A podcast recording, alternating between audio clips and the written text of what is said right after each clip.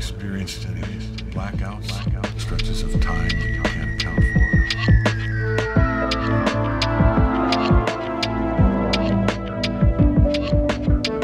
I roam for eternity, sent of the dead. Yeah, I do love this one. It's a scream, baby.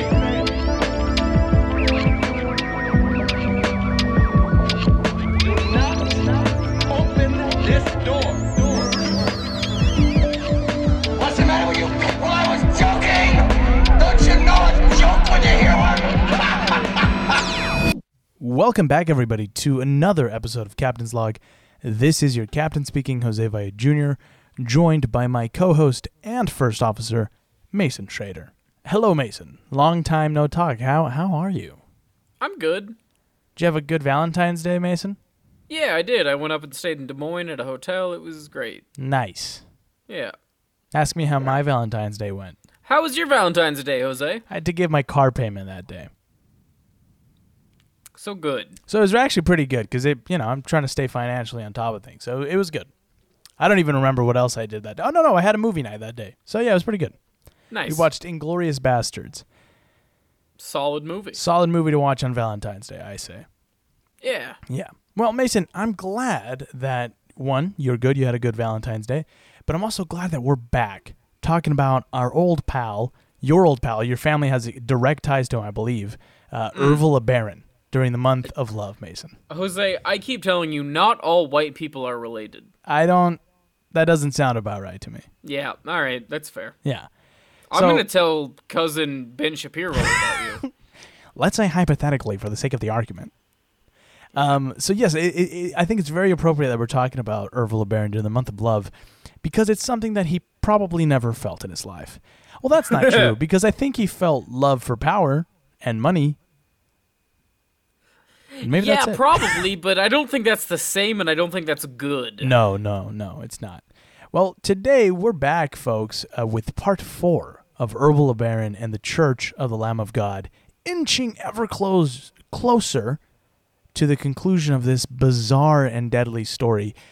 So, Mason, are you ready to dive in to more exploits of our, pa- of our pal, Ervy? Unfortunately. Well, then slip on your rubber gloves and goggles because oh. it's about to get bloody. Oh, man. Yeah. I'm guessing this episode's going to be less it's, funny than normal. Um, Maybe not less. Yeah, I mean, it's going to be less look, lighthearted. Mom- yes, there's moments for like, haha, but then there's just a lot of like, you're just like, oh, well, that's there's unfortunate less, that that happened to that person. Less spaceships being built. Yeah, we've. I think we've left that. That's. Damn. I don't think that's going to come back for a while. From this point Damn. on, it's just people getting killed. And it's Ervil doing stupid shit, so that's kind of funny and light. But then again, it's just people have, you know, their lives being ruined by some psychopath. Cool. Yeah. When we last left off, Ervil and his goon squad had murdered the prophet of the church of the firstborn of the fullness of time and Ervil's own brother, Joel LeBaron. Ervil had been set free from prison on a technicality and was ramping up to make his move against the rival church. Before we pick up, Mason, though, I, I want to talk about uh, the pivotal roles that Ervil's wives played in the whole ordeal and just how the prophet viewed the women he sealed himself to. Uh, because we'll talk about one later, and I think if we talk a little bit about this, it'll provide some perspective and maybe understanding of why she did what she did. Uh, last time, due to time constraints, we weren't able to get into it. Um, so if you'd indulge me, that would be great. Yeah, of course. I'll indulge you for anything. You're just like, you know no. That. You're like, no, I don't no. want to talk about it. I'm like, oh. I don't want to do this oh. podcast anymore. I keep telling you oh, that. Okay. It Full sucks. disclosure for Mason and everyone, that is my uh-huh. biggest fear. Then Mason one day will just text me and be like, yeah, actually, I don't think I want to do this anymore. And I'll just it, be like, I've been thinking just, about it. I'm gonna, I'm gonna be honest. I'm gonna keep it real with you, Mason. I have been like contingency. I'm like, okay, who do I call up when Mason's gone? Oh, no God, offense no. to Nick, but I just don't think it would carry on the same with Nick. No, it's a whole different vibe with Max, and That's I just fair. I can't think of anyone. If it makes you feel any better, and you don't have to keep this part in, this is just for you, buddy, because you're my friend and I love you. I Kim was like, how will you recording your podcast with Jose work when I move in? And I'm like, well, I do it in the bedroom, so as long as if you can just hang out in the living room during that time, it shouldn't be a problem. Uh-huh. Good. So we're we're working it in. It's all good. She bought good. Our T-shirt, so I I mean, yes. Okay, good. She makes fun of me for it, but it's fine. Good. So Ervil categorized his wives into three categories: the good, the bad, and the unimportant. That's my favorite Clint Eastwood movie. Wouldn't put it past him. The good came. The unimportant are everybody that's not white. Yeah. Well, that's not true because he's got a weird thing for like taking from other cultures. You know what I mean? Yeah, that's true. Yeah. He does. The good came in his older and, in Anderson's words, least attractive Anglo wives. Nice. I love when you can mix misogyny and racism. Yeah, it's pretty together. Fun. Yeah. Yeah. These women were Anna Mae Marston, Rosemary Barlow, Linda Johnson, and Vonda White. Wives number four, seven, eight, and ten, respectively. They helped maintain safe houses, move vehicles, provide money and refuge for the soldiers, and Vonda White would even carry out two murders for Ervil. Anna Mae, Rosemary, and Linda would indoctrinate their children into Ervil's holy war, and those children would continue on their father's mission even after his death. The bad consisted of his younger, more attractive Anglo wives. Classic. Joy Marston, Classic. Yeah, wife number three, who abandoned Ervil months after their marriage. Christina Jensen and Deborah Bateman, wives six and nine, who also bid their time until they too left for the U S and filed for divorce.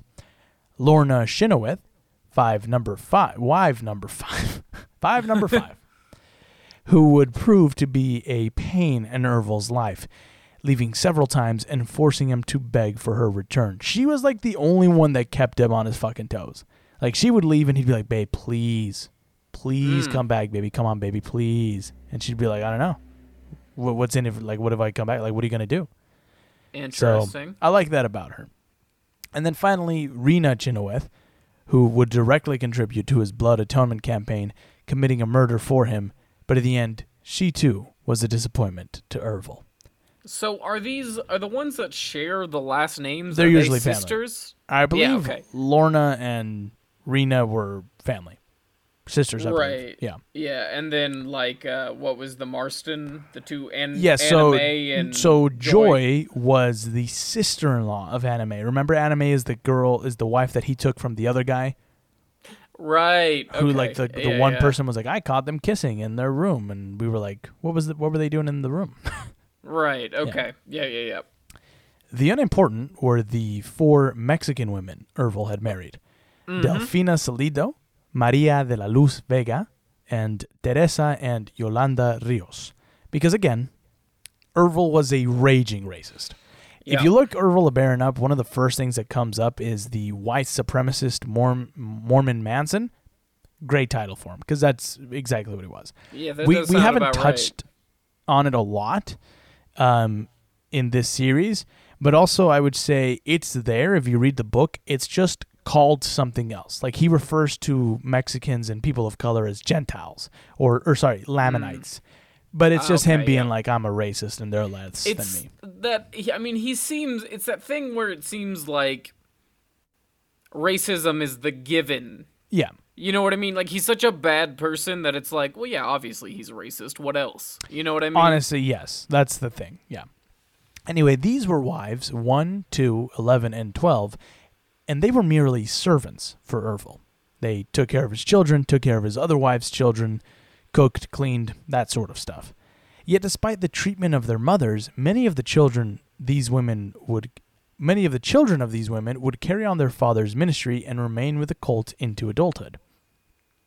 With that out of the way, let's jump back into the story. After Joel's murder, Ervil had lost any support he might have had in Colonia LeBaron, as people there had moved to the colony as a result of Joel's teachings and were loyal to the firstborn prophet. Therefore, the man who had orchestrated his death was enemy number one. But in Los Molinos, things weren't so cut and dry. A lot of the people living in the small town were Mexican campesinos, small-time farmers who had gone to the area in search of economic opportunities rather than religious callings. They were possibly swayed by Ervil's talk of luxury resorts and marinas, of the prospect of jobs and a thriving tourist economy that could bring the area financial stability and wealth distribution. Ervil also chose Los Molinos as new recruitment ground, because although ejido status had been approved for the area, it had still not been passed. It was languishing in the Mexican bureaucratic process. Therefore, if Ervil could win, in his mind, if he could win over the people of Los Molinos, he could gain control of the area before it went into effect, and he could shut the whole thing down. If the people don't want it, the government won't approve it, is what he thought. Ervil thus had his people in Los Molinos begin to spy on important firstborners living in the area, having them learn their movements and habits. During the first half of nineteen seventy-four, Ervil spent his time between various safe homes in the American Southwest. These safe houses were simply cheap motel rooms and back bedrooms in his followers' homes, as he had grown paranoid of imaginary assass- assassins dispatched by the firstborn church. During this time, Ervil would release his next manifesto, Hour of Crisis, Day of Vengeance, which is the sequel to Batman v Superman, Dawn mm. of Justice. Yep. So, in this new manifesto, Ervil claimed the beginning of the end of times was upon them. Classic cold shit. Which had been sparked by the epic struggle between him and Joel. He claimed that Phase two, because we're in the M C U or something, was sure. now upon them. A final call to God's people to turn from their false churches and join Ervil, or suffer pain and destruction, fire and brimstone. Those who refused his invitation would be burned to ashes, and those who joined him, the Son of Righteousness, would walk upon the ashes of the sinners and deniers. Pretty hard. It's pretty hardcore, man. Not gonna lie to you. Look, he's, you know, you want to give him credit for one thing or another. He knows how to run a cult. Yeah. Again, we talked about this last time where he's like weirdly plugged in into like the... we who now live in the future and we look at these cults in the past, we're like, oh, this is what you do for a cult, bum, bum, bum, bum, bum. Ervil right. was living in that time and somehow knew, like, oh, yeah, this is what I got to do, bum, bum, bum, bum, bum. Yeah, just he's fucking... really good at being a cult yeah. leader. He was in the pro leagues for sure. Oh, yeah, he yeah. was the he was the Michael Jordan. Well, he was the he was the he the was Clyde Drexler. There you go. Yeah. Of of it, of cult leading, where, yeah. you know, underrated. He should have gotten, you know, Clyde the yeah. Glide. He should have gotten more, more, uh, what do you think of praise. Karl Malone, Mason? There's well, some recent controversy. He impregnated a teenager, so... yeah, some recent controversy. As someone who grew up in Utah, Karl Malone's name is plastered everywhere because he owns a bunch uh-huh. of dealerships. Yeah. Um, and I never really knew who he was until I grew up, grew up and then heard about that. And I was like, that's horrible. And then I guess he judged the... one of the contests at the All-Star game? Is that right? Prob- I'm sure he probably yeah. did. It's kind of crazy. That guy got a thirteen-year-old pregnant and then denied it mm-hmm. for thirty years until he finally told the guy, yeah, we can have a relationship. His son, though, went on to play in the N F L. Yep. It's not and- good. Anyway, while many firstborners lobbied law enforcement agencies both in the U S and Mexico to do something about Ervil's never-ending threats, officials said there was nothing they could do, since Ervil wasn't making specific threats towards one person or group, which is fair but also disappointing. It's like you want the law to be fair and work, but then also sometimes you're like, it's okay. Just do a little you bit know, of brutality. It's, mm, yeah, yeah, yeah. Ervil was disappointed that his latest manifesto had not turned many hearts or wallets to his church. He really was like, why aren't the phones ringing? I don't understand. I'm telling people that they'll die if they don't I join I put my me. whole Ervil LeBaronussy into that shit. LeBussy. Yeah. LeBussy. Ah, LeBussy. It was right there, yeah. too. Mm-hmm. More insulting, none of the churches he had sent copies to had even bothered to respond to his threats. Because he like sent personal copies being like, this is... And they, they were well, just cause, like... Oh, yeah, because cool. they're just like... They're sick of him. He's been like pestering them yeah. for years. Right. They don't... even like care about him. To add salt on his wound, the Mexican government finally finalized ejido status for Los Molinos and thus squashed Ervil's hopes for seizing the land. As Ervil's threats continued and as law enforcement repeated to firstborners their inability to act, the Church of the Firstborn prepared for what they believed was an imminent attack. In Colonia LeBaron, the men armed themselves and took turns as sentries along the perimeter of the town. One resident even installed a siren on his roof to be activated at the first sign of Ervil and his cronies. Ervil and Dan bragged to a friend in Salt Lake City that by the new year, there wouldn't be any men left alive in Colonia LeBaron. This somehow made its way to Verlan, who called a firstborner in Baja California and urged them to warn Los Molinos, since they had no telephones in the small town. God, can you imagine that? It's tough, man. Nuts. No Clash yeah. of Clans? Couldn't do it. I don't I'm play. really in a Clash of Clans now, guys. It's my whole life now. Cool. Yeah.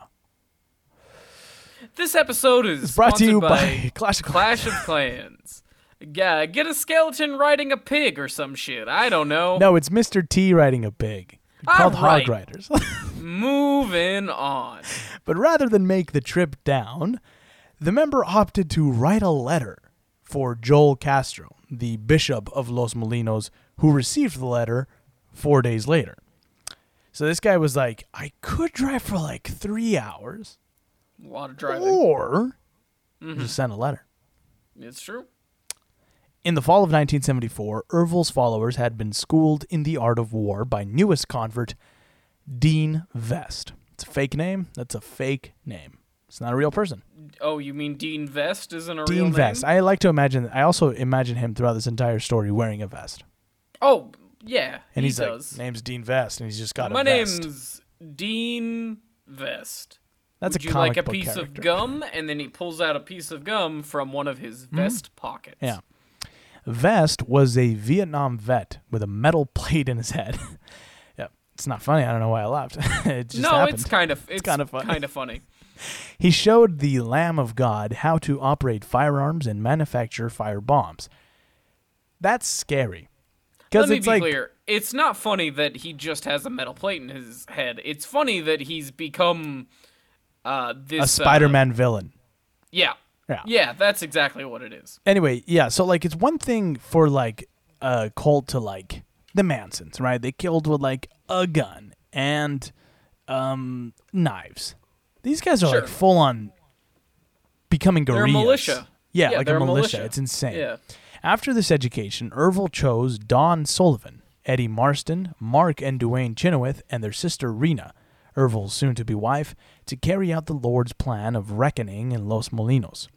God's plan was that the hit squad would venture into Los Molinos during daylight, making themselves known, and then abruptly leave, giving the indication to firstborners that there was no more danger, causing them to lower their guard.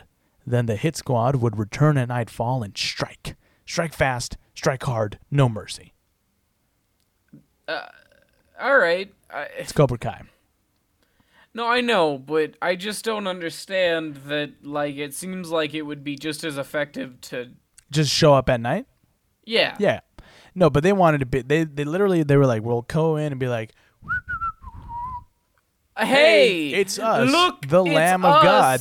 How is hey, everyone? Uh, okay, well, in. we're going to leave for good. We're going to get out of here. And um, we'll see you guys. And then they, like, run and then run behind a bush. And right. Just wait. They, yeah, they do the, the... Okay, I think they bought it. They don't know we're here anymore. Guys, we can see you.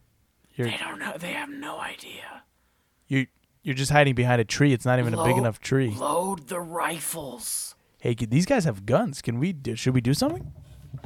Put, keep putting them. Keep loading the the rifles. Also, yeah, this all feels like a Looney Tunes cartoon. Yeah, it's sad that actually, I'm guessing people die from this. Yes, that's a sad part. Ervil's yeah. primary target in this mission was his brother Verlan, whom he hated because. He had taken his position as patriarch, and then he was made the head of the firstborn church. And he had also been told that Verlan was in Los Molinos. Ervil didn't care how many people might be caught in the crosshairs. He just wanted Verlan gone.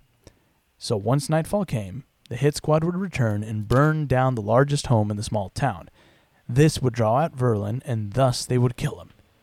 This, according to God, was to take place on December twenty-sixth, nineteen seventy-four. Do you know me? Would you believe I'm Bugs Bunny? I'm also the voice of many other cartoon characters. But in here, they don't care if I'm Elmer Fudd. So I carry an American Express card, the one card I need for travel and entertaining, for business and pleasure. Why, without this, the only way I'd get any attention is by saying, that's all, folks. That day, sixteen-year-old Rena Chynoweth arrived from the United States in a green Fiat sedan. Fiat. It's, we're a car. With her was Jorge LeBaron, Ervil's son, who was nineteen years old, and two of his younger brothers, Isaac, eleven, and Craig, nine. They took boxes out of the Chynoweth home uh, out to the car, giving the implication that they were going away. Maria de la Luz Vega, Ervil's second wife, also did the same, leaving the colony. A little after four o'clock, a second vehicle carrying Ervil supporters arrived from the U S The rusty G M C truck carried Mark and Duane Chynoweth, Don Sullivan, and Eddie Marston. For the next half hour, the men drove through the town, saying no words to anyone, and then they met up with Rena out by the dunes outside the town. By five thirty, both cars had left the colony and headed north, and the people of Los Molinos breathed a sigh of relief. The coming bullet... Sorry, go ahead. I think I'm most mad at how at the fact that this plan actually worked. Yeah, same. And then I'm also most mad about what's going to happen next. So, well, okay, that's a good point. Let me tell you. Sorry, what. I'm most upset about. Anyway, yeah. Go ahead. Yeah. The coming bloodshed could have been avoided by Castro, who was the bishop of Los Molinos, had he only read the letter that had arrived that morning warning of a potential attack. But due to perhaps laziness, he didn't get around to it until late that evening. And even then, since it only mentioned Colonia LeBaron, he thought nothing of it and decided to put the issue off until the next morning. He was literally like, ah, this is tomorrow. This is tomorrow Castro's problem. So today Castro's going to chill he, out. He read the letter and it said Ervil LeBaron's going to attack? Well, because remember him and Ervil and um, Dan had mentioned to a friend that there would be no men left alive in Colonia LeBaron. And so that right. was forwarded by Verlan to this follower in, in San Diego, or Baja California, who then wrote to Castro being like, hey, this is the threat they made. Um, Verlin's recommend Verlin's recommending I, that, that we keep a guard up. And but I thought Verlan was in the town. He's not in Los Molinos. Oh, but but Ervil thinks he thought is? He was, yeah. Okay, yeah. okay, that okay. So gotcha. And this guy, this guy read the letter, which you know said Ervil has threatened Colonia LeBaron. Verlan uh-huh. thinks we should be on guard, and went. Ah, he threatened Colonia LeBaron. He didn't threaten Los Molinos. We'll talk about it in the morning. See what we do. Mm. Yeah. Okay. That night, Ervil's people struck. At around nine o'clock, Duane Chynoweth turned off the highway and dr- started down the dirt path to Los Molinos. In the truck were rifles, shotguns, and semi-automatic pistols. Behind him were Rena and Ervil's three sons with several dozen Molotov cocktails. Rena pulled over on a hill overlooking Los Molinos and let out the younger boys, promising they would have a better view there of the coming fireworks. Hey, at least she didn't bring the kids into this.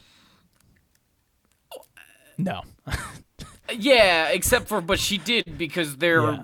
watching a yeah. town get uh, raided yeah. as if it was, yeah. The fucking, right. yeah. It's going good. Things are great. Her and Jorge continued on, they continued on. At nine twenty, they firebombed the tower house, which belonged to Virginia Lopez. They then waited in the dark for Verlan to show himself. But when he did not appear, they simply began to open fire on the firstborners who had come out to put out the fire. Manassés Mendez, a sixteen-year-old who had moved to Los Molinos with his aunt and uncle a month early, earlier, had climbed to the third floor landing of the tower uh, home after the flames had been extinguished. As others began to climb the home, the assassins became nervous of the possibility of being spotted, so one of the attackers raised his rifle and fired at Manassés, who fell from the third floor and crashed to the ground before the crowd. Blood was pouring from the boy's shattered leg, and as the boy clutched his knees, he cried out for his aunt. In the darkness, the crowd was confused and panicked. A dozen or so firstborners lay crumpled on the ground in front of the home. Manassas could still be heard crying out as the Lamb of God moved forward among the wounded. Mark Chynoweth noticed the young boy and moved over to him. The twenty-two-year-old s- stood over this boy for a moment, listened to his pleas, before pointing his shotgun at his chest and firing. Okay, so that was a good time as any to mention that uh, these cult leaders, they're dumb, stupid sacks of shit. Yes. They have, but when they have real-world consequences, I don't know. This is why we, I think this is why we talk about, this is why I like to talk about yes, this. Exactly. It's because it's important to remember that these are feckless fucking cowards mm-hmm. who use manipulation on a large scale in order to hurt uh, an innumerable amount of innocent people mm-hmm. and manipulate others who wouldn't yes. otherwise have done this shit. Part of the reason why I wanted to cover this story was because after I learned of what Ervil LeBaron did exactly, I thought it was so interesting that people understand why. And that's why it's been such a long series, because I really want to present all the evidence so that people, I think it's so easy to dismiss it with being like, oh, well, he was crazy and the people that followed him were crazy. Yes, but also there's so much more to it. And also by doing something so in this long form that we're doing, I think people can really understand how horrible it was, the things that they committed. Because, again, with true crime, we often think, oh, well, that was in the past and that sucked. But, like, it still happens today. They just call it something else. We're seeing this become more dangerous almost in the sense that we're no longer looking at it in whoever someone like Ervil LeBaron can get their fingers in personally. We're seeing it. People can reach each other now across the globe. Yeah. Can uh, effectively start these online cults that can push people into doing really fucking shitty and terrible things. Yeah. It's im- it's it's important to understand in today's age media literacy, mm-hmm. understanding when uh, manipulation and just toxic behavior is taking place. Uh, yeah. But it, it's so easy to say, I found my group of people, and mm. it being, you know, suddenly you're a Nazi, basically. Yeah, I was going to say, like, what do they call, what do they call themselves? The Proud Boys or whatever. It's like yes. that kind of stuff, you know? Yes. Um, yeah, really well put, Mason. As a, as a disaffected white man, it's easy to see why you can be sucked into this group of people that say women are shitty and terrible because they don't like you, and it's other races that are mm-hmm, taking to blame them. Yeah, and you need to realize that it's not. It's that's one single person person pushing an agenda for one single person. Really, that's a different story. No, well, I, I'm a Proud Boy. I don't know if I've made that clear. It's one Persian man's. No, but for real, it's very yes. easy for you to find yourself in a like-minded uh, group of people that hate outwardly. Don't do that. Right. A general good rule of thumb is if the people you're see you're you're um, befriending and finding common ground with are doing that over hatred of any other type of person, it's probably a bad thing. Yes. Yeah, well said. And you can trust me on that. I'm a white man. Yeah. After this, they began to go house to house and began their firebombing campaign, shooting anyone they encountered. Edmundo Aguilera had slept through the beginning of the attack on his home, only waking up when a Molotov cocktail crashed through his window and set his bed ablaze. The twenty-four-year-old jumped up, looked out his window to see what was going on, and the Lamb of God shot him in the head. The Lamb of God had not found their target, perhaps because Verlan was not even in Los Molinos, but instead two thousand miles away in Nicaragua, proselytizing. Remarkably, none of the firstborners fought back. Raul Perez would recall, "Nobody used their weapons in this town. We were told don't use your weapons because God will put everything in order." There's so, it's it's complicated. It is complicated. I'll tell you that right now. I'll tell you that for free. Yeah. Okay. I have. I don't. I don't even honestly know if I'm able to dissect that because, like, also on one hand, I've heard this at that growing up. Yeah. Catholic. I've heard uh-huh. this a thousand times. Yeah. But also in my family, we always said, um, "God will help you if you help yourself." Sure. Um, which to us was like, don't just because you know, in Christianity they tell you like, uh, what is it? Put God first, and God will provide. The way I was raised, it was like, yeah, sure, but like you've got to do something too. I just think I think even taking God out of the equation and saying that like you shouldn't you shouldn't just get your gun out and start shooting. Mm-hmm. But at a certain point you should. Yeah, when people are coming to your fucking houses and killing your neighbors, I think that's the time to stop being a pacifist. Maybe yeah, fight back. But also don't be too reactive. It's fucking hard. It's yeah, it hard. Is hard. And if you're a good person, your natural inclination is probably going to be not to kill somebody. Yeah. Not me. What's up? I'm the Joker. Did, you, did I tell you that? Could you? I'm going to ask if you could maybe stay off the internet for a while. Oh, okay. Yeah. By ten, the raid on Los Molinos had ended, and the group was headed north. They threw boards with nails on them onto the road behind them to stop anyone from pursuing, and it actually worked. One resident went after them only to have all four of his tires popped. The group stopped ten miles north of the village and buried their weapons before splitting up. In the end, two would be killed and dozens more injured as a result of the attack. Mexican authorities were dispatched to protect firstborners in Los Molinos and Colonia LeBaron, and talk of investigation into how Ervil's sentence for Joel's murder was overturned had also began. American law enforcement also began to show interest in Ervil's crusade. Rena Chynoweth was stopped at the Tijuana border, but since the attack had occurred in Mexico and the government had not issued any warrants, she was released. Can I ask you, Jose, and I don't know if you know the answer to yeah. this, but why is it that the firstborners are taking this uh, justice into their own hands as opposed to working with Mexican authorities? Man. I couldn't tell you. Okay, and that's fine. And that was me asking you not only as the in, narrator in, and main researcher of the story, oh, but yeah. as someone who's more much more familiar with well, the so Mexican their whole, government as me. Their whole holdup, the Mexican government, was like... We the the reason they hadn't gone against Ervil was like he was tried and then the and, uh-huh. and he was released on a technicality, so we can't go and arrest right. him because because he was really you know like right. And then also I know that part of the reason that they didn't just stop him beforehand was because they were like, well, technically he hasn't outright threatened you guys, and we don't have any direct evidence linking him to the murder of Joel, even though he was uh-huh. being tried as or he was convicted as being. Um, the intellectual author, but I think his attorneys got him off on being like, well, the chart, some some t- weird technicality that kind of just overturned the whole thing. So gotcha. As far as like government was concerned, Ervil hadn't done anything. Okay. And to be fair, at this point, it seems like the Mexican government finally was like, okay, well, maybe we should like be on the lookout for these guys, and they sent people to protect the towns.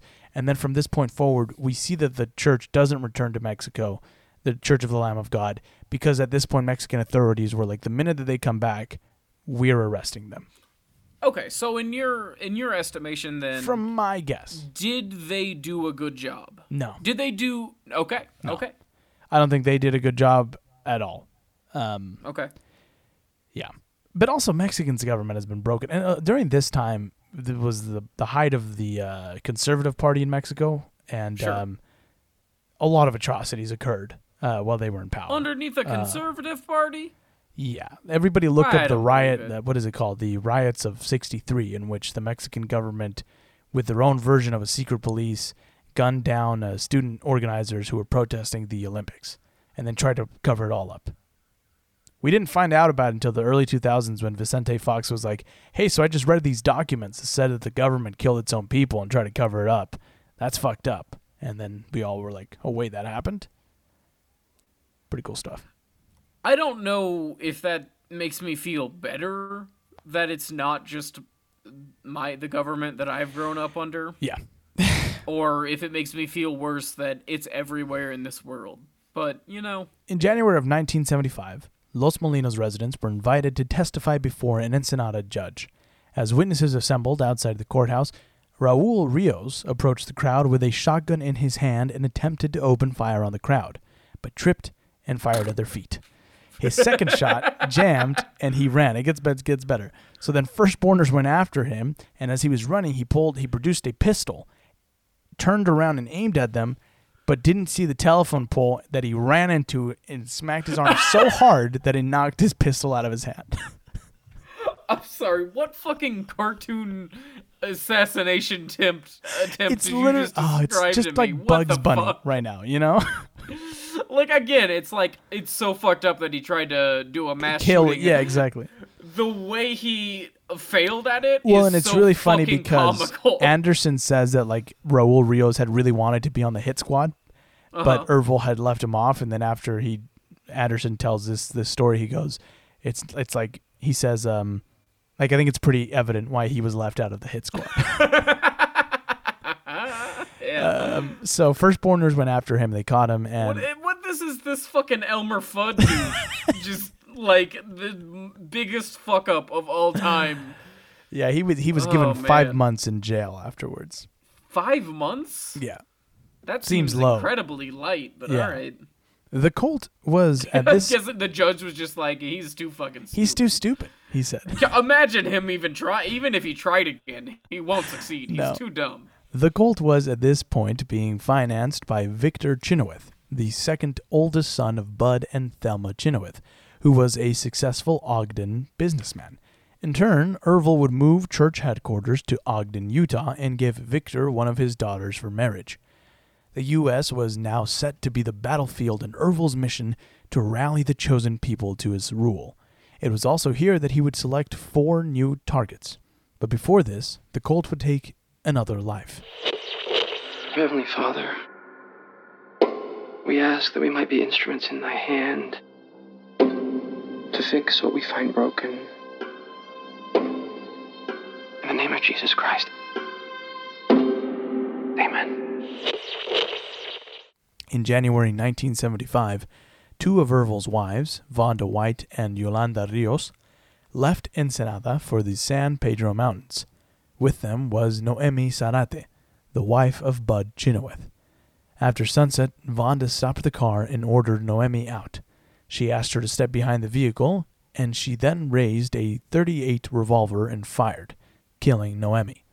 With Yolanda's help, Vonda stashed the body in the trunk of the car and drove down a ways until coming on a hill. Here, they buried her in a shallow grave. When Ervil received the news, he was glad, saying, "You don't know how pleased the Lord is that that traitor is dead." This killing was a strange one, however. Noemi had left her Mexican husband and married Bud after Joel and Ervil's falling out at the suggestion of her family, who were loyal followers of Ervil's. Despite leaving the man she loved, she was apparently loving and kind to Bud, and bore him two sons.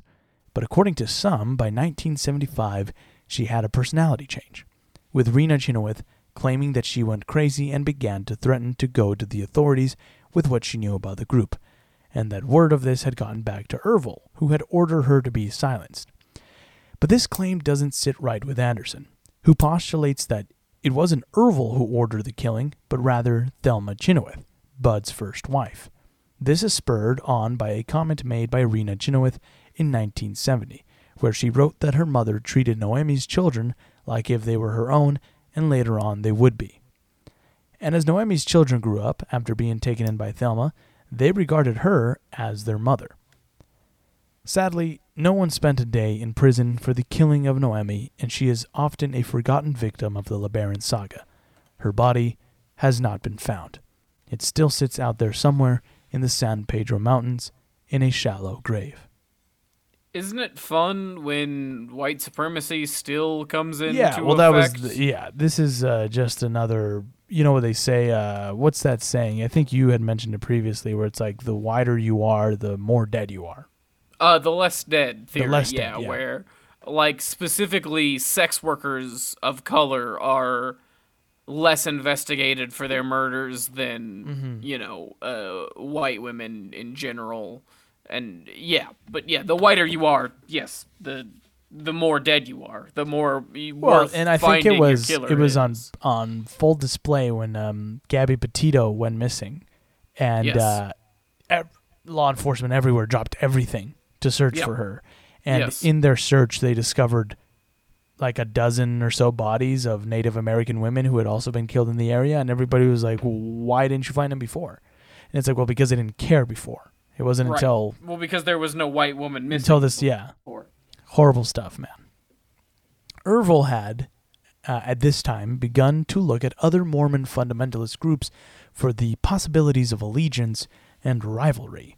One such rival was Bob Simons, a man who, after suffering a mental breakdown, began to believe he was the one mighty and strong, and that his mission was to recruit the true chosen people of God, the Native Americans, to follow him. He didn't achieve this and instead took up residence on a sixty-five acre ranch near Grantsville, Utah, where he received a flyer for the Church of the Lamb of God. The flyer piqued his interest, and he wrote to the group with questions. Weeks later, Dan Jordan and Ervil LeBaron showed up at his doorstep, disguised as Al Perry and Ellery Steelson. What a stupid name. Ellery Perry? Steelson. Perry LeBaron? A cult leader? Ervil the cult leader. Ah, uh, some fun levity before whatever fucked up shit we're about yep. to get into, I'm sure. Over the next couple of months, the two and others from the church would try to convince Simons to join them, all to no avail. Can you imagine, like, you get a flyer for something, and you're like, oh, I'm kind of interested in this, so you reach out to the group thinking, like, they'll respond. And they just fucking show up at your door, and they're like, hey, what's up? Hey, what's up? I heard you were interested. And you're like, whoa. That is jarring, because I would be like, that's like when, and this is a true story, that's like when I reached out about interest in Bernie Sanders' local uh-huh. support thing, and then I got like way too many phone calls and was like, I, enough, I was just trying to be helpful. Yeah. You're making this to the point oh, that I, I remember, do. This happened to me, I went into Smokey Row, I think. Yeah. I, were we together? Maybe we weren't, but I remember giving my number to know. them, and then I was getting like, I did the same shit daily though. shit, and it was like, we're organizing yes. a meeting. Could you organize a meeting for Bernie supporters in your area? And I was like, guys, I have to go to class. like, yeah, it was like, guys, I'm trying to be like a little helpful. Like I'm trying to do what I can. You're asking they were like way asking too much of me, me to like host people. Like, yes. oh, we've got sixty. and like, and I'm like, no, constantly be going door to door and shit. It's like, dude, I'm a college student. I'm just, like, yeah. I get like, that's what I could be doing. But, like, it's either you're in or you're not. And yeah. it was like, that's insane. Yeah. Ervil and Simons would constantly try to spiritually outflex one another, at one point even rolling on the floor and speaking in tongues. Finally, when Ervil, which is just such a two grown men, being like... Mm-hmm.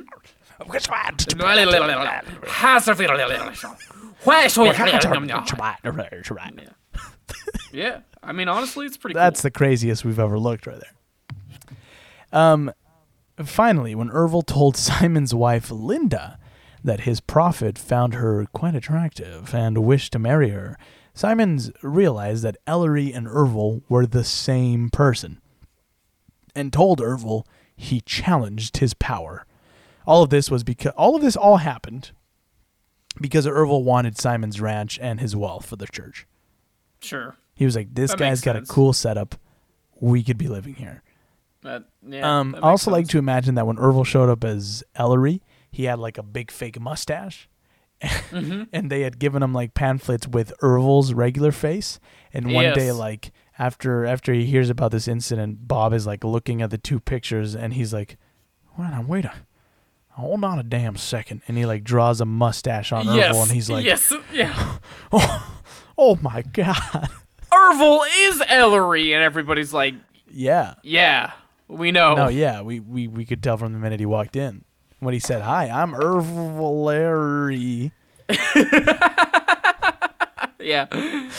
In February of nineteen seventy-five, Ervil married sixteen-year-old Rena Chynoweth, the girl cool. he had been molesting since she was twelve years old.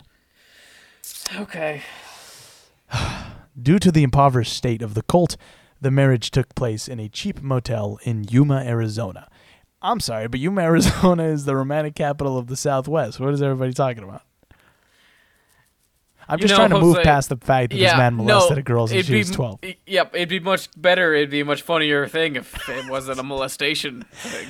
With the couple having a wedding dinner of onion rings from Jack in the Box. Oh, God. So sad. It's all so sad, Mason. To be fair, that is a sixteen-year-old's favorite meal. If if I got married at sixteen, I'd be like, hell yeah. Yeah, yeah. Same. According to Rena, the disappointment extended to their wedding night. As she recalls, somehow I had miraculously managed to hang on to my virginity until the wedding night. I continued to hang on to it through my wedding night, and for a while after that. Ervil LeBaron, the notorious womanizer, as the media called him, wasn't up to snuff when it came to consummating his four-year quest. He couldn't get it up that night. Oh, but he tried, though. He tried and tried, but just couldn't get it going. Nothing happened. I do love, look, E D is not a thing to joke about. Unless you're but a pedophile, when you're a piece of racist shit, cult it, do, it is kind of funny yeah. that he also suffered from E D, apparently. yeah, yeah, one hundred percent. Shortly after, the couple took a road trip that ended in Mountain Green, Utah, where Ervil received a letter from Verlan, asking for peace between the two churches. This served only to enrage Ervil more. He felt that Verlan was making it seem that Ervil was responsible for the murder and mayhem that had befallen the firstborners. Which which he was, you know. You mean, like, he was responsible for the murders that he... That he orga- or, like, at, like ordered? Yeah. Yeah. Ervil and Dan spent the next weeks in the Mountain Green home writing their response, which was titled, Response to an Act of War, which interpreted the peace offering from Verlan as an act of war, you know, like the title implies. It was sent out in April to all of Ervil's enemies. On Rulin Allred's copy, Ervil wrote a personal note. Rulin C. Allred, repent and live the constitution of political kingdom of God, lest the sword of the Lord fall upon you. Then how hardly shall you escape the wrath and indignation of an almighty God. The day is at hand. Repent ye therefore, or suffer destruction at the hand of God. There shall be left neither root nor branch. Repent immediately. I, just, I, I like how he thinks he sounds smart. Yeah. But it's all one hundred percent. Just, you know, he's like, damn, that shit is fire. Yeah, like, he's you know, he's like, yeah. he's showing it to Dan Jordan, and Dan's like, well, I would be worried if I got that, Ervil. Dude, that sounds like it's a straight out of the Bible. And it's like, you're just, he's just like, because you say ye doesn't yeah. mean it sounds like Dan's it's from like, the Bible. Dude, that sounds like a Drake lyric. You're a certified Jesus boy. Yeah. Oh God, I can't wait for Christian TikTok to to to to do that. Certified Christian boy, certified Jesus boy. Ervil. What was the what was his friend's name? Who was he working with? Twenty-one. Twenty-one Can Savage. Can you do something for me? Dan. Can you top Can to rule in next for me? Dan. Can you do something for me? Dan. Dan. Yeah. Dan. yeah. Instead of like twenty-one, twenty-one. Dan, twenty-one. Dan, Dan. twenty-one. Uh, it's a knife. It's a, nice. Ervil then came up with a series of ideas to take out his brother Verlan, and these are straight out of fucking Looney Tunes. Listen to this shit. I uh, wait, hold on. Can I make a few?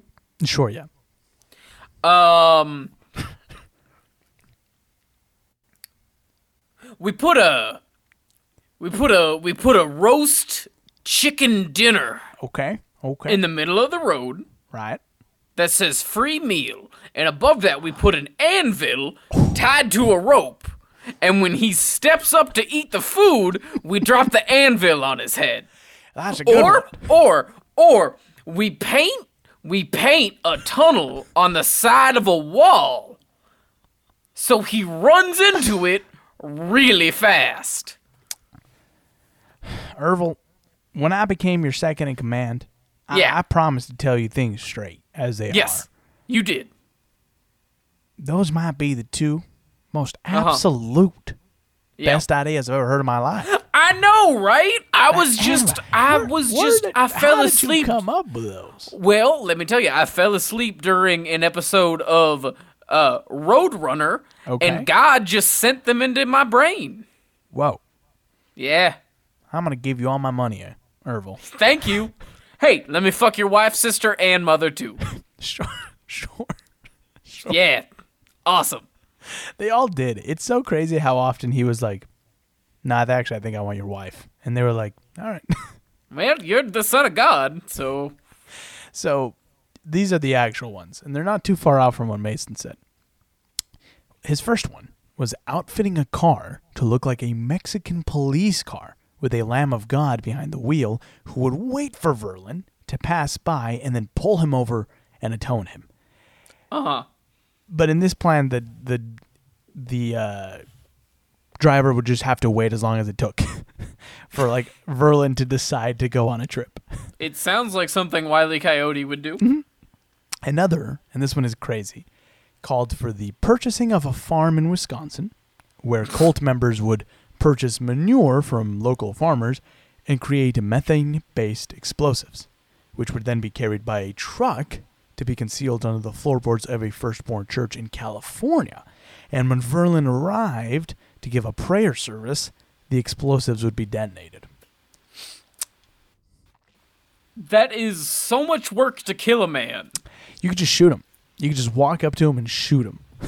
Especially for someone who's already successfully performed a hit on somebody. Yes. That's an insane amount of work. But th- that's how th- this is how you know he was so worked up about it that he was like, I got to think of a creative way to kill my brother. Yes. Just the, uh, okay. These are scraped. Uh, these were scrapped when they realized Verlan was too mobile and instead needed to be drawn out. That's why they scrapped him? They didn't scrap him because they were like, oh, these are stupid as fuck. They were like, oh, actually, he moves around too much, so we can't really... Don't you think that uh, that's too much work? No, but I do think he's too mobile to be caught by the manure explosive. Because otherwise we'd have to have the manure truck drive around all the time, and that's just silly. That's dumb. Yeah.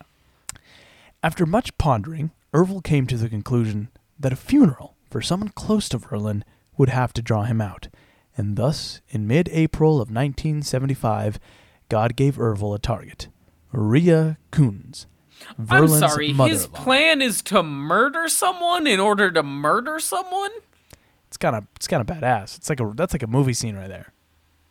You know, like Verlan's Verlan's at the at the, the funeral, and he's like all sad, and then a car pulls up and a bunch of guys get out in suits, and he's like, "Who's that?" And they walk up and they're like, "We want to offer our condolences," and they just. Well, how were they gonna murder? They were just gonna shoot him at this... the funeral, I guess. Oh, this lady. We'll get into it right now. Yes. Okay. Sure. Yeah. But if the, but let me be clear. If they're gonna murder her, whatever their plan to murder her is could just be used to murder yeah. him. Yeah.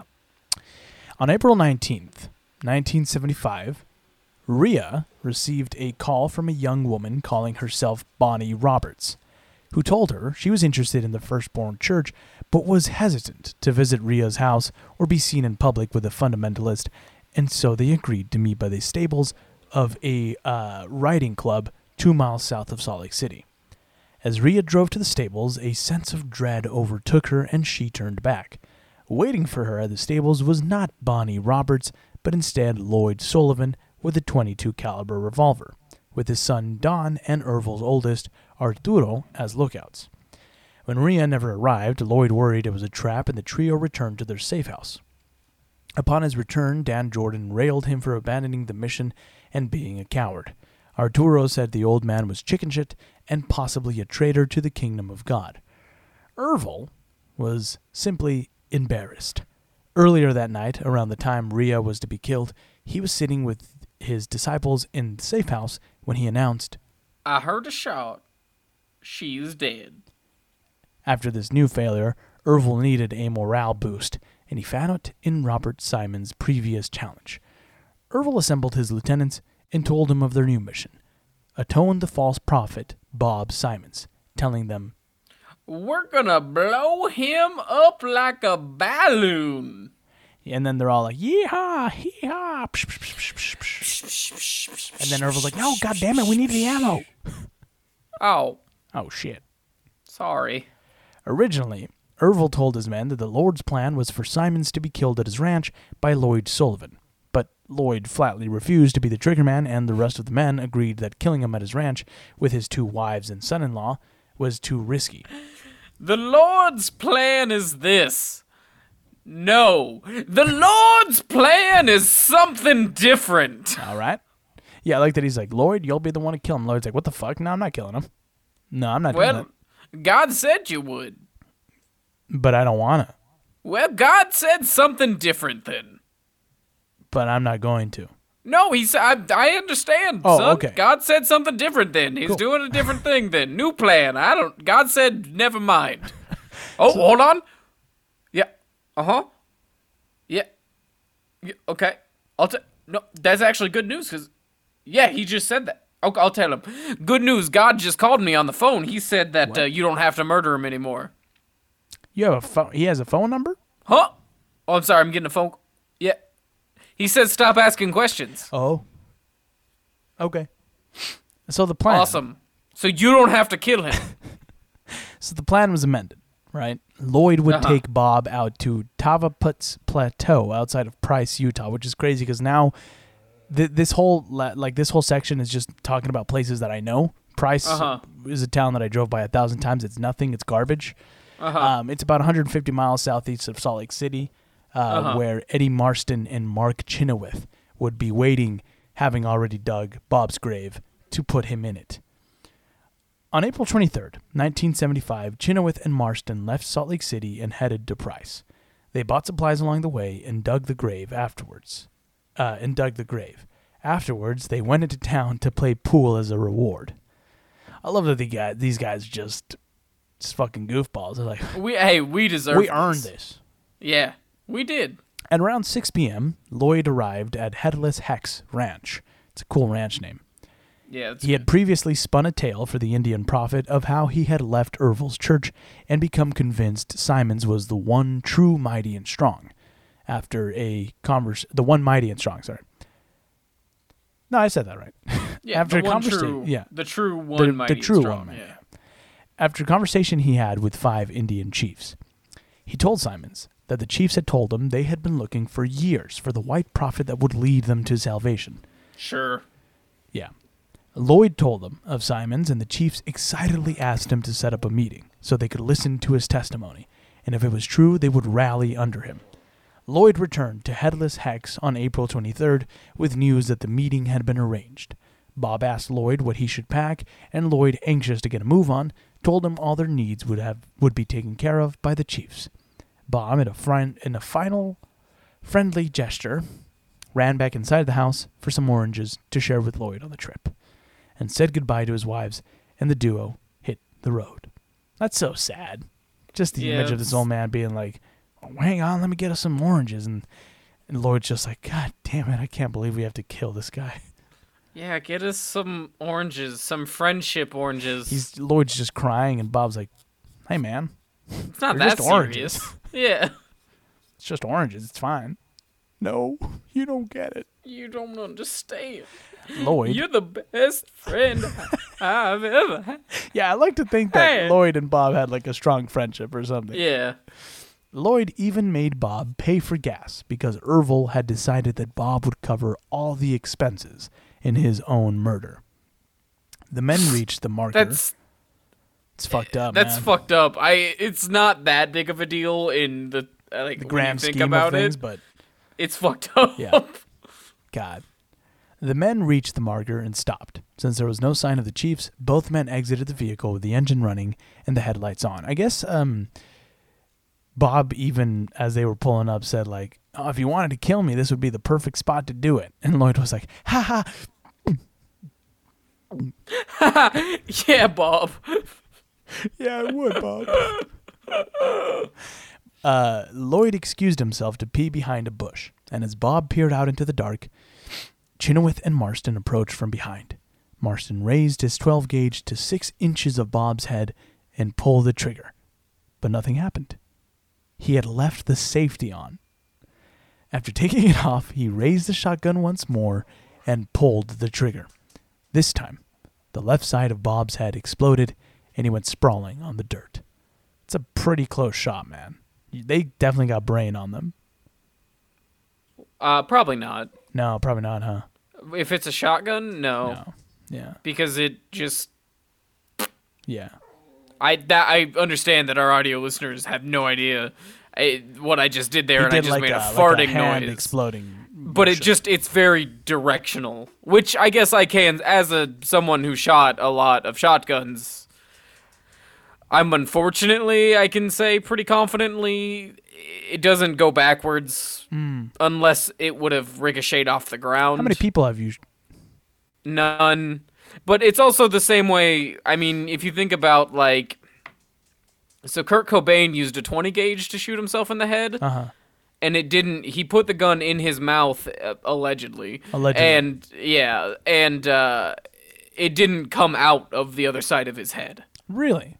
Yeah, it, so a twenty gauge was not powerful enough because to shotguns cause an, are like uh, it's like a splat, well, right? It's like pellets? It depends if you're shooting, like, birdshot versus the slug. There's a lot of... things, but wow, I just know they yeah. go boom. Cur- Cobain's was a bird shot, which means yes, it it spread out and it wasn't powerful enough to cause an exit wound. Whether this was a slug or not, either way, it wouldn't have it wouldn't have splattered back on them. Cool, the three men. Yeah, welcome. No, for that. that that's actually pretty cool. I'm glad that you know that.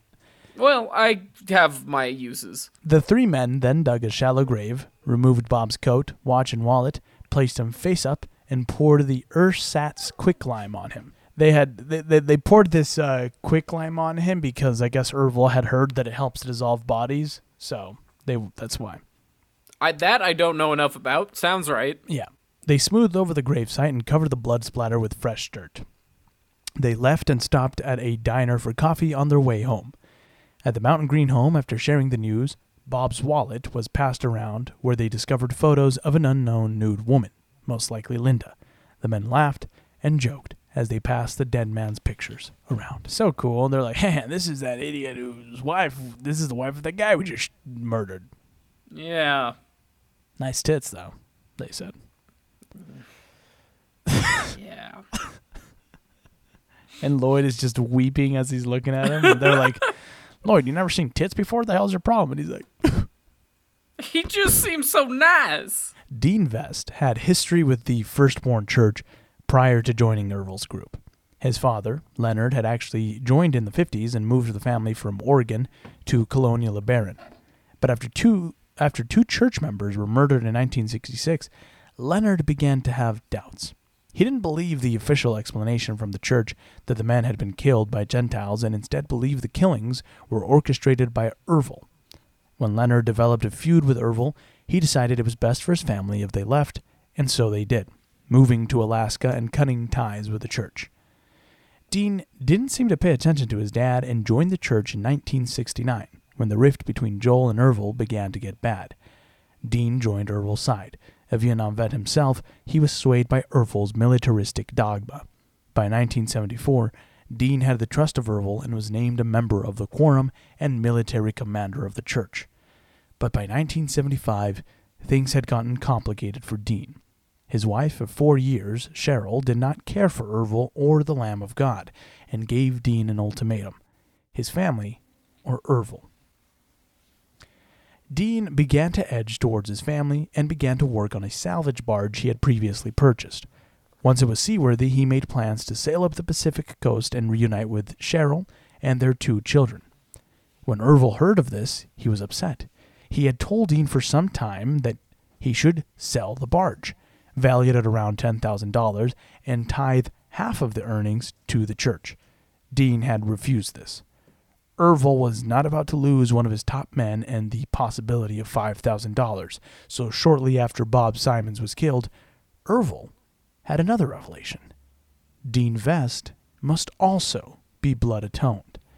As Don Sullivan remembers, he he told me that Dean Vest had been getting out of, out of hand, that he was about to run to the police and reveal a few things.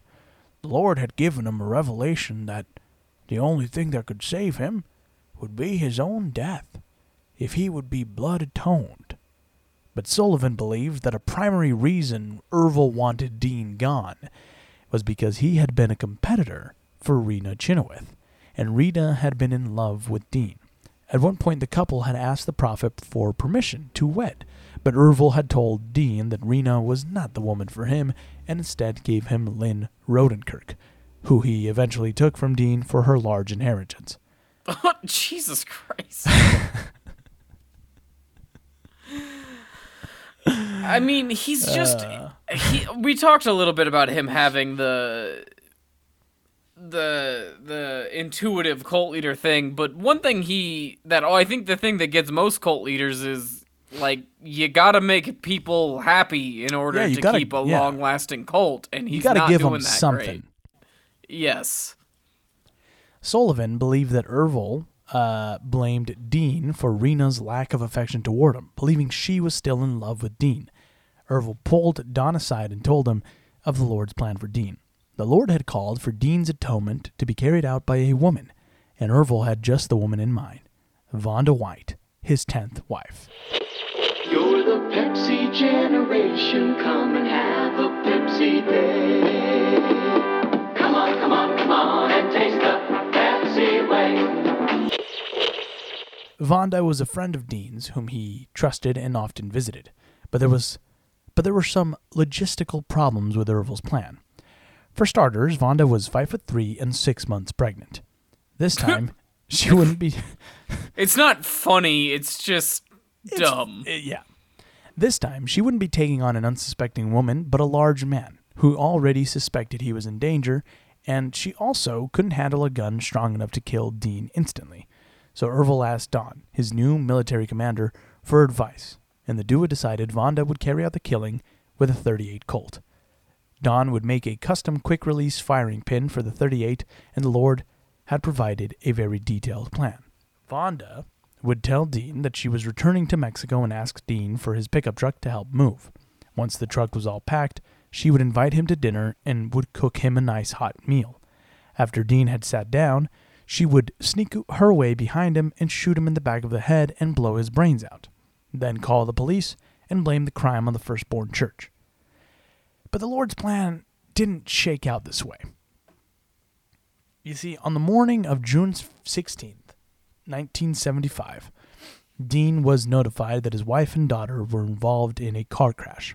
They were both fine, but Dean still decided to book a flight to Seattle that afternoon. He had stored several trunks worth of belongings at Vonda's and went to retrieve them, thinking if he showed up with personal mementos, Cheryl would be sympathetic to him and believe his claims of wanting to return. When he arrived, Vonda was giving the six children at the at the home their lunch. While Dean packed, Vonda asked if he wanted help, but Dean thanked her and turned her down. Little did Dean know that Vonda had been briefed by Ervil on the Lord's plan for his atonement, and his hasty packing had only convinced Vonda of Ervil's claims. So, Vonda improvised, and his claims were that uh, Dean was turning on the church and he was going to go to the authorities. The same thing that was that happened with uh, Noemi. Fair enough. So, Vonda improvised and moved forward with the atonement. First, she got the children out of the equation by taking them upstairs and into a back room. She instructed them to remain inside regardless of whatever noises they may hear coming from below. She then went into another bedroom of the home and pulled out a plastic bag full of surgical gloves. She took out a pair and put them into her pockets. As she did this, some gloves fell out of the bag and onto the floor. But Vonda didn't seem to notice. She placed the plastic bag on top of the dresser and reached into the drawer, where she produced the thirty-eight Colt. She placed it in her other pocket and returned downstairs. She found Dean in the living room. He had finished packing and was ready to leave. So Vonda told him her washing machine hadn't been working properly and asked if he would just take a quick little look before heading out, assuming it was a small problem. So Dean agreed to help. He went through the kitchen to the back porch where the machine sat and messed with it for some time. When he came back into the kitchen, he told Vonda he couldn't find the problem. She thanked him anyway and asked if he wanted to wash up. He then stepped towards the sink to do so.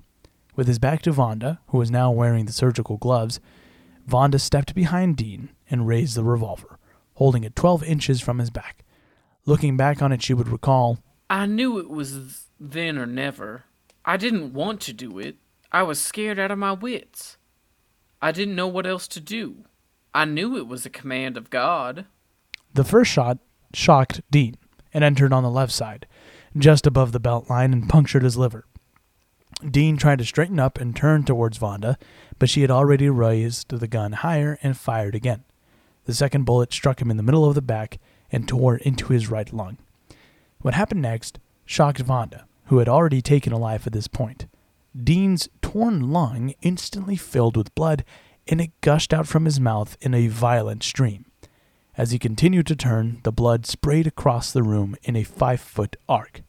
Vonda jumped back to avoid the stream, but was not quick enough, and some droplets got on the bottom of her pant legs and her white shoes. Dean crumpled to the floor, and in a last reflex, curled his legs up close to his body. Vonda then stepped over the blood without disrupting the pattern and leaned over the man, aimed the gun at a spot behind his left ear, and fired a third and final shot into his brainstem. She then wiped the gun down and dropped it on the floor beside the dead Dean. She removed the gloves and threw them in the trash. She then went upstairs and washed any traces of gunpowder off her hands and shirt. Vonda then went to the children, assured them everything was fine, and called the police. After police arrived, T. Wayne Fowler noticed the uninterrupted pattern and determined the killer had to have gotten blood on them. Vonda and Linda were interviewed, and they told the detective of their bizarre holy war and blamed the Firstborn Church for the murder. Wayne was pulled away from Vonda and Linda when someone discovered the gloves left out in the bedroom.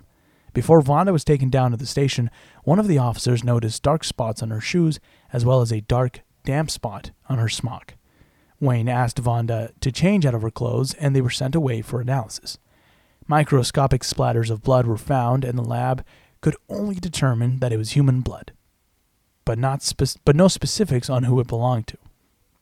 No traces of gunpowder were found on Vonda, but Wayne was convinced he had his woman, so he held her on temporary charges of suspicion of murder and interrogated her for three days. But Vonda was unwavering and stuck to her story that she had been upstairs with the children when the whole ordeal took place, and once again blamed the murder on the Church of the Firstborn.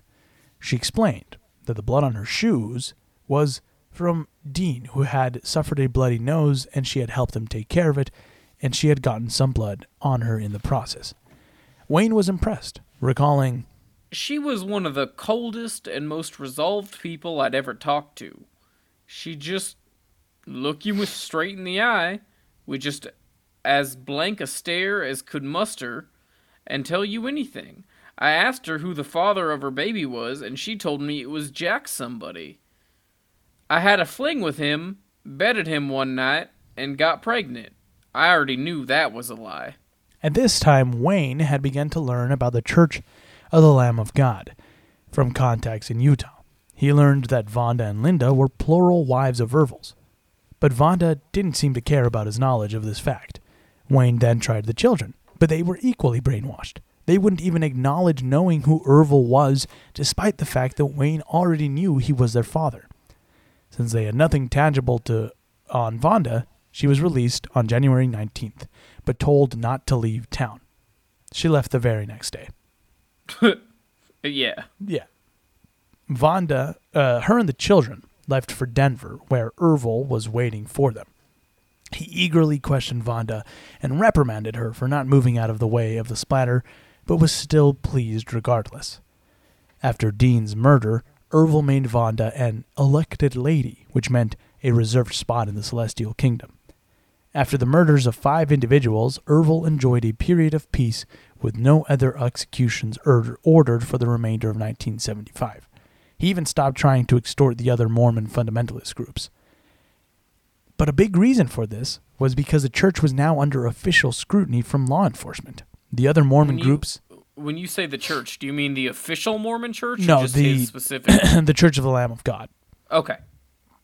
The other Mormon groups had begun to talk with law enforcement, and in Utah, several members of the Church of the Lamb of God were pulled in for questioning, and Grantsville police had begun to treat Bob Simon's disappearance as suspicious, and authorities in National City were convinced Vonda had murdered Vest, and they were unlikely to let that go. Ervil, a coward at his core, began to look for new hiding places for the cult. They found it in Denver and pulled up stakes from Utah for the other side of the Rockies. With the exception of Victor Chynoweth, now the number three man in the cult, the cult was still living in poverty, with members crowded into rental homes, usually two to three bedroom houses occupied by several wives and up to fifteen children. They fed themselves often by dumpster diving at a local at local grocery stores late at night. Lloyd Sullivan had started an appliance repair business called Michael's Appliances, where members were used as a slave force, with young kids working twelve to sixteen hour days in the warehouse with no pay. All the profits from Michael's and Lincoln Auto, which was Victor's business, went to Ervil, who distributed the money as he saw fit. But most of the time it all went to him. Sure. Well, that's what he saw fit. Yeah. Ervil began to grow more and more paranoid during this time, convinced that law enforcement agencies in the U S were now in cahoots with firstborners, Catholics, and the Knights of Columbus. On March second, nineteen seventy-six, Ervil and Andres Zarate were driving through Chihuahua when they were spotted by a firstborner, who pointed them out to police. The pair were thrown in jail while authorities figured out what to do with them. For the last two years, firstborn leaders had posted, uh, had pushed Mexican law enforcement to bring about justice for Joel's murder. And after much deliberation and many, many donations, they managed to have warrants issued for Ervil and Andres to stand trial. The duo was moved to Ensenada, to the same prison Ervil had already spent fourteen months in before. During nineteen seventy-six, witnesses took the stand one after another, with Ervil calm throughout the entire ordeal. Maud, Ervil's eighty-four-year-old mother, also took the stand and delivered a poignant testimony that many firstborners thought would deliver a guilty verdict. But unbeknownst to them, the Lamb of God had been raising money to cover Ervil's attorney fees. And in Latin America and much of South America, uh, prisoners aren't treated the same as in the United States. They're not confined to a cell. They're allowed to roam the prison, and they're allowed to have conjugal visits where they're not supervised by authorities. Uh, they enjoy a lot more um, freedoms in prison because they believe in, in these countries that in doing so you're going to have less riots and less displeasure displeasure from uh, from uncivilized savages. Can you imagine thinking that treating a person with decency and respect would They're make the, that's them... That's the dumbest shit I've ever heard. Idiotic. Next you'll be telling me next next you'll be telling me that No, the, we should pay them for the work they do or something. Shut up, idiot. Doe. Dumb. Ugh. Gross. So anyway, in one of these visits, Thelma Chynoweth passed all the money that the first, the Church of the Lamb had made onto Ervil. And in November of nineteen seventy-six, the Ensenada district judge handed down a decision on the case. Ervil LeBaron and Andres Zarate had been cleared of all charges due to insufficient evidence. And on November eleventh, the prophet of the Church of the Lamb of God was free once more. Ervil now Yay. began to prepare for his renaissance. The time of the Lamb of God was afoot. And that oh, good. is where we will resume our series with part five. Jose, I gotta be honest with you, buddy. It kind of seems like it's getting worse. Oh, it's only getting worse, Mason. Also, it I like how he... It kind of seems like it's getting worse. Do you know how he got out, Mason? Or how do I have to out? explain it to you? He just... He paid the judge. They gave yeah, him money okay. and he paid the judge. Yeah. Yeah. Yeah. Well, that would never happen in America. No. In America, rich people go to jail just as often as poor people. Don't look that up. Ask uh, Aunt Becky or whatever the fuck her name is from Full House how her jail stay was. No, don't. We're fine. It was not good. She served her time. She did what needed to be done. Yes. Well, then, Mason... Is there any other comments you want to say before we wrap the show up? I got a Here's, bad fe- I got a bad feeling about next episode. And this should. episode was bad. Look, I'll just say that um, there's a killing that happens uh, that Ervil orders of his own blood, and um, it's real sad. And I know he's already killed his brother, but it's it's different. It's not a brother. It's it's a child of his, and it's mm. yeah. Cool. I'll tell you this: the one thing that, that stood out to me about today's episode is um, Vonda's involvement. Uh, the, specifically, the quote where she says that she didn't know what to do, but she knew it was a command of God, so she had to do it. Uh-huh. Like, she killed this man who was her friend. He used to come over all the time and have dinner, sleep over at the house when he didn't want to sleep on his boat, uh, play with her kids. And she just shot him, killed him. Yeah. Just because yeah. Ervil said, look, he's a traitor. He's going to give us up. And God said, you have to kill him. And she just went, I don't want to, but okay. And I think yeah. that shows you the level of control that Ervil had on his on yeah. his uh, followers. Oh, for sure. Yeah, yeah it's one hundred percent. It's he. Again, I think last episode we talked about right. how... We talked about how he could call up members in a different state, ask them to plan a murder or drive across the country, and they would. Yeah.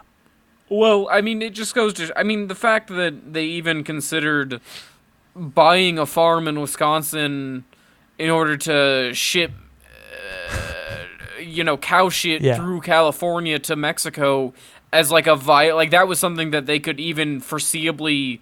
do. I mean, that just shows the amount of control he had over also, his followers. It's one thing when cults ask people to move to one spot, right? And set yeah. up that. But he has asked them to move time and time again. I mean, he's got a tr- he's he's got a he's got multiple compounds effectively. Yeah. And a nomadic traveling cult that's loyal to him. That's Insane. Fucking crazy. It's one thing when a cult is, you know, when a cult leader has power over people he's directly touching. It's a whole nother thing when they're able to wield that power just through a phone call. Yeah. Now, imagine what he would do with Snapchat. Jesus Christ. Oh, God. Streaks. St- streaks. Let's kill. Let's kill some people. You know, streaks. You know, Snapchat streaks. Yeah. That's an old... I don't think the kids do that anymore. I don't um, know what kids do anymore, Jose. I'm twenty-five years old. What? He'd be doing a B reel. Do you know what a B, do you know what B reel is? That's no. Right. Mason, let's just wrap the show up. All right. Thup, thup, thup, thup, thup, thup. What the fuck is a B reel? It's an app where it takes a picture of you and then also the other side of your camera so that you're being real and you're showing what's around. I have it. I don't know. The fuck are you talking about? What are the children doing these days? I don't understand. I'm confused and I'm scared. Oh, no. Be real. Be... Shut up, nerds. God. If you like this show, make sure to leave a five-star review, which you can do in-app on Apple Podcasts and now Spotify. We'd really appreciate it if you leave us a review. And um, as of today, I checked, we currently have a four point eight rating on Spotify. So that's Ooh, sick. Uh, thank thank you. you to everyone who has rated it. Be great if it was five, but we'll take four point eight. That's good.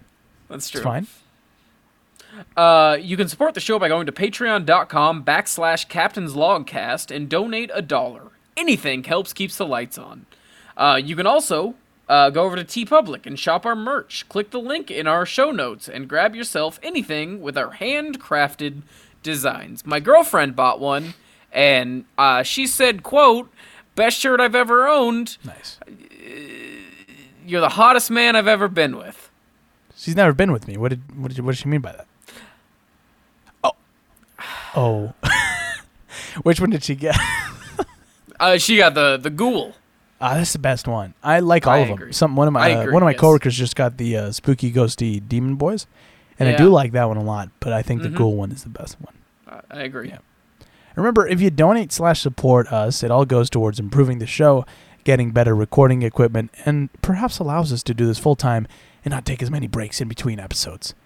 Mason, where can these fine listeners of ours find you?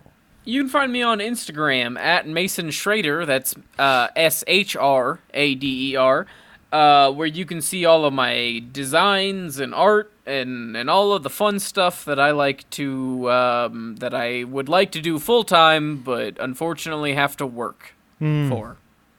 Isn't that an unfortunate thing?